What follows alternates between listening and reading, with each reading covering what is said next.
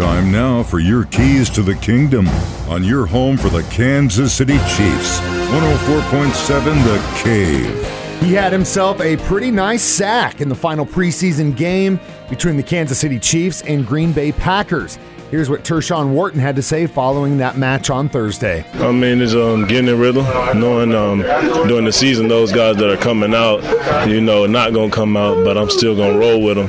So just um, getting my feet wet now, so when I do got those limited reps, that I can still make the plays that I'm making in preseason. I think that's just um, as those younger guys and the older guys, you know, sprinkling what they know on them, uh, they start playing more confident as they get going and you know, they just, like you said, playing fast and reacting to what they see instead of thinking so much. Those are your keys to the kingdom.